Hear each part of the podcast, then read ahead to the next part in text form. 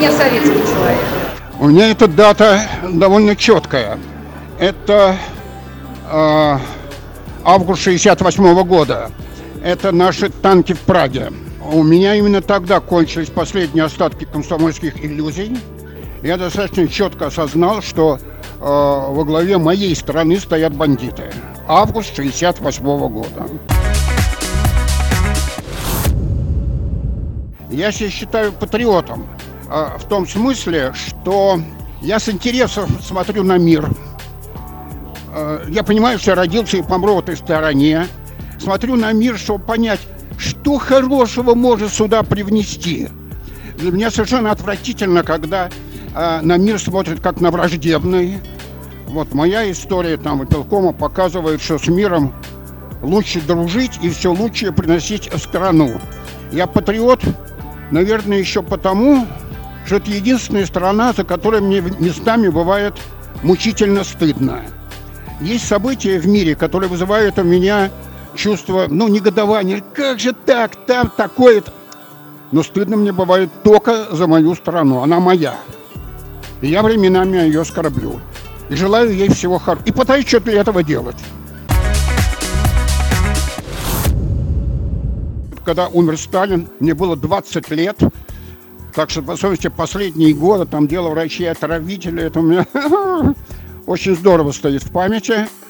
И я думаю, почти уверен, что говорить о кошмаре сталинского периода, развеять ложь по поводу якобы неких положительных моментов царствования Сталина, на самом деле это практически сплошной негатив, все эти сказки.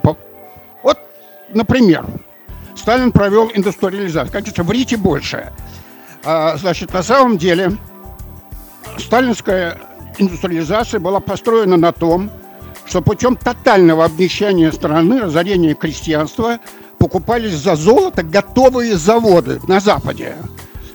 И Сталинградский, тракторный, там все остальное на свете. Но покупались заводы, которые на тот момент проводили более-менее современную технику, но не покупались условия, когда люди могли создавать ту технику. Поэтому через довольно большое количество лет, может быть, десятки лет, вся эта продукция безнадежно устарела. И Россия там уже к 80-м годам превратилась, как об этом было написано, в крупнейшую в мире промышленность, производящую бракованную технику.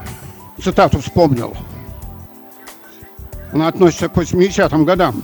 В полях страны стояли неработающие комбайны, бракованные комбайны, которые Соединенные Штаты могли привезти только за 70 лет. Совершенно точно. Это была экономика планового абсурда, которая базировалась на так называемых достижениях. У меня отец был репрессирован, когда ему было 2 года. Он в том же году погиб в ГУЛАГе. Моя мама, я, конечно, не помню, меня, слава богу, от этого дела скрывала.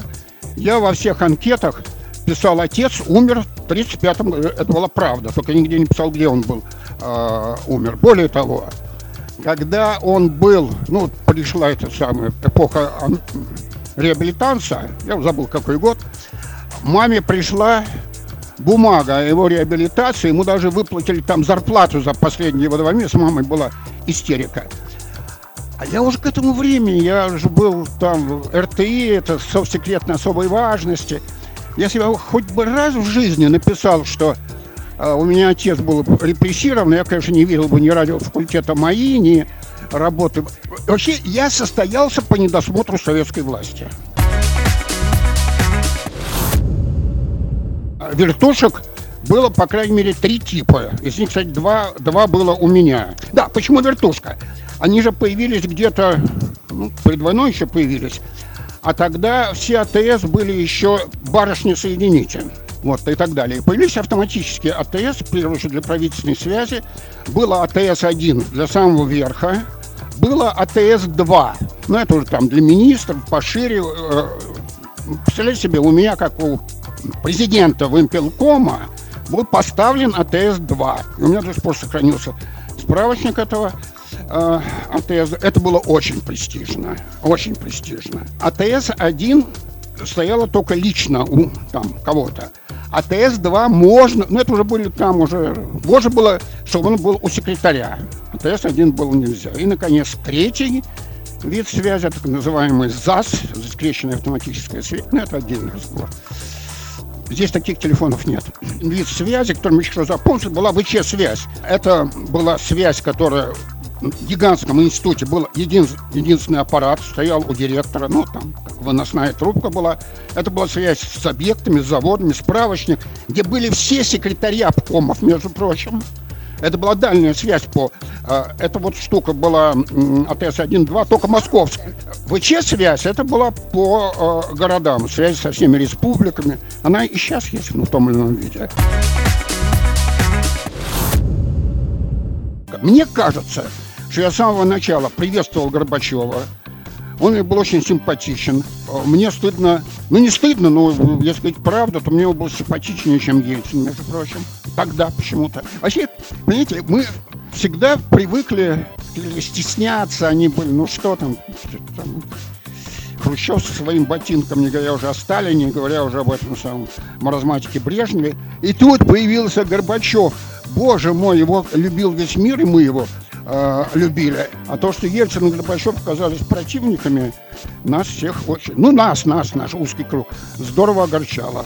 Я был удостоен чести, я был приглашен на день рождения. 85 лет Горбачева была в гостинице «Украина». Это поразительная вещь, когда был гигантский зал ресторана, было очень много народу приглашенных. Ну, за честь, что меня тоже пригласили. Меня обрадовало, что в этом гигантском зале не было... Ну, ни одного, так сказать, не рукопожатного. Все были приличные люди. Так, необычайно трогательно. И Горбачев всех столично держал прекрасно. Великий человек. Вообще, любопытно. Вот я вижу Назарбаев, там все такое прочее. Вот все эти члены политбюро, коммунисты, старающиеся коммунистическое будущее, сейчас, по крайней мере, на уровне республик все стали какими-то диктаторами, царьками, да? И члены политбюро в царьки. Вот эти времена, они, на мой взгляд, не могут быть описаны никакой исторической наукой. Это те самые общественные явления, которые нуждаются в анализе хорошего художника, писателя там, высокого уровня. Это потрясающе интересный период в истории, который так до сих пор толком не описан. Вообще вы сделали, я так вижу, все, какое-то совершенно колоссальное дело, потому что я не знаю, где еще вот эта эпоха так вкусно отражена. Причем, кажется, так очень уравновешенно, и здесь нет апологетики особой. Со временем вы, по-видимому, еще сделаете отдельный небольшой зал ошибок Ельцина, в том числе одной кардинальной. Я ничего не имею в виду. Это какие года вы считаете, вот, так сказать, показываете этой квартирой? У меня путаются года, я более ранние времена вспоминаю. Вы помните такой год Великого Десятилетия? Не помните? Ну, вы не можете помнить. Это 63-й год. Специально вышел фильм. Это 10 лет у власти находится после Сталина кто? Хрущев. И вышел на экраны фильм «Год Великого Десятилетия». Именно в этот год, буквально в течение там нескольких месяцев, его сняли. На этом Великое Десятилетие закончилось. Но чем мне оно запомнилось еще? Помните вы, когда в Советском Союзе или в России появилась туалетная бумага? Мы жили до этого в коммунальной квартире, и мама с ужасом заходила в так называемые места общего пользования, что не повесили, а газетку вешали, чтобы там бы Сталин не оказался. Это была катастрофа. Так? Это было там много раз. А до времени жили в коммунальной квартире, на Арбате в коммунальной квартире. Значит, еще, да, 63-й год. В центре дровяное отопление, дрова на санках возили. Дровяной склад был на том месте, где сейчас находится гастроном Новоарбатский. Ладно, буду рассказывать. Вот. Это были ранние времена, они мы так больше в памяти. А вот эта вот квартира, значит, мы женился, привел жену в коммунальную квартиру, ужас, сиротки собрались там. Для нас вот не это стервант, у меня было другое. Когда стали появляться в продаже, вот, по-моему, вот эти вот книжные полки, это чешские. По-моему, чешские. И тогда собирались и деньги, книг было много. А этих Хрущева появились бетонные стены, а ведь дрели не было. И вот чтобы вешать полки, надо было шлямбур. Знаете, какой шлямбур? Да? Значит, дырки в стене, туда деревянные пробки, потому что эти, как их, куда шубки говорят, как называются.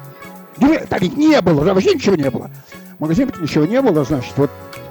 Это у меня все лето заняло. Вот долбить стенку под полки, так, туда сгонять деревяшки, в деревяшках, да, и вот такие полки ставили.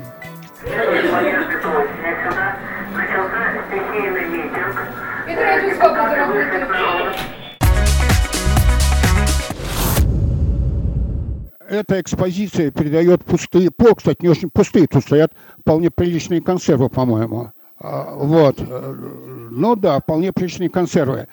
Но здесь не передан другой аромат торговли тех лет. Ведь как тогда шла торговля? Было что? Значит, магазин. Там отдельно делалось, там бакалея, там мясной, там что-нибудь было, там другое и так далее. Надо было сперва выстоять очередь в кассе и выбить то-то, то-то, то-то. Причем кассы еще были разные. Были кассы бакалея, касса гастрономия. Везде было выбить. Потом выставить в очередь к продавцу, а фасованных товаров не было. Значит, отрежьте мне там 100 грамм чего-то, при тебе резали, упаковывали и все такое. Ну да, какая-то была революция, появление вот, ну, современных методов торговли, там, самообслуживания и так далее. Тогда вот была какая-то анекдотическая фраза насчет того, когда бабушка подходит к кассе и говорит: выбейте мне мозги. Знаете, все, да. Ну да, понятно, выбейте мне яйца, мозги, там еще что-то.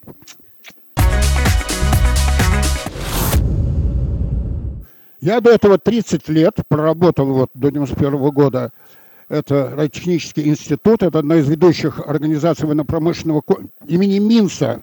Меня даже Минск, я не принимал на работу, занята была там супер-супер противоракетная, противовоздушная оборона. Значит, мы были такими уважаемыми людьми, но зарплату перестали платить, между прочим. Так, и как-то мы инженеры, так, себе не заработали. А, появились первые кооперативы. Ой, ребята, вы не знаете, что это такое было. Кооперативы и малые предприятия, которые, кроме всего прочего, умели делать невозможное. Они умудрялись превращать безналичные в наличных. И в Советском Союзе были несколько абсолютно не пересекающих денежных систем. Были безналичные. Их, по-моему, никто не считал. Наличные были строго лимитированы фондом зарплаты. Каждому предприятию был свой фонд зарплаты. Мог что-нибудь делать, ничего не делать, но фонд зарплаты у тебя был строго лимитирован. Ну и, наконец, были сертификаты внешторга, как вот там называлось, в который можно было заглянуть в магазин «Березка». Мы-то только заглядывали через окна, были всякие чудеса. Но у меня их не было, я не знал. Вот, и появились кооперативы, и жрать было нечего, а мы инженеры. Ну, как же мы все должны прокормить первый КБ «Импульс», кстати, такое название советское, КБ «Импульс». Надо сказать, что от Белого дома, тогда он был, значит, окружен, у него было отрублено электричество, водопровод, там, значит, ничего не было. А у нас существовала тогда в Вымпелкоме первая экспериментальная сеть. Базовая станция стояла на здании МИДа на Смоленской площади.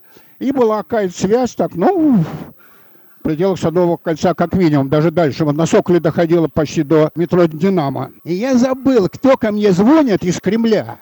Забыл, я сейчас вспоминаю мучительно. И просит дать 2 сотовых телефона. Один для патриарха, а другой для русского. Так? Что сделана попытка договориться об этом деле. Дальше, говорит, мы, конечно, отдадим, потом все такое и прочее.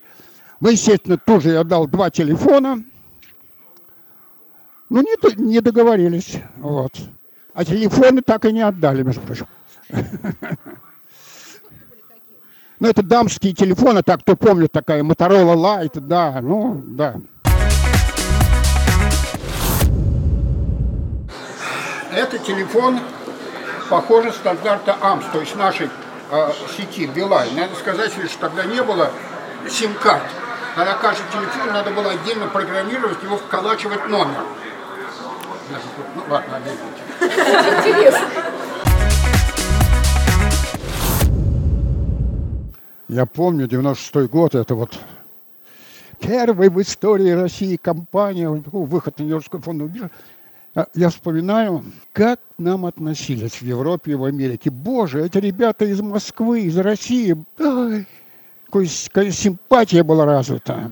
Современные это не знают. Это дефолт 98-го года. На вашем бизнесе это сказалось? Колоссально сказалось. Колоссально. Там был один колоссальный разрушительный минус, что мы были в значительной мере разорены, и колоссальный плюс, потому что тогда пытались уничтожить Вымпелком. Там, ну, это нельзя назвать конкуренцией, это был бандитизм вот, некий государственный. А это прекратило. То есть мы, в общем, и плюс, и минус, плюсов больше. Реальный кабинет Ельцина. Значит, чего здесь нет, чего есть в реальном кабинете, здесь были книжные шкафы. Здесь стояла довольно, ну, какая-то энциклопедия, там что-то еще было. А не помню, был ельцинский или уже не ельцинский. Что-то, мне кажется, в натурном кабинете как-то было в чем-то пошикарнее. Может быть, побольше, еще раз повторяю, здесь стояли шкафы с книгами. Тут Конституция была. В мае 2001 года я добровольно ушел в отставку, добровольно, с поста генерального директора и президента компании «Вымпелком». Так что, вообще говоря, что такое уходить в отставку, я более-менее понимаю. У меня есть несколько таких моментов, вершина моей жизни, там, выход на биржу, в том числе и уход в отставку, я считаю, безусловно, одной из позитивных вершин своей жизни. Впрочем, так же, как и мое окружение. Вообще, вовремя уходить в отставку – это отдельная профессия. Да.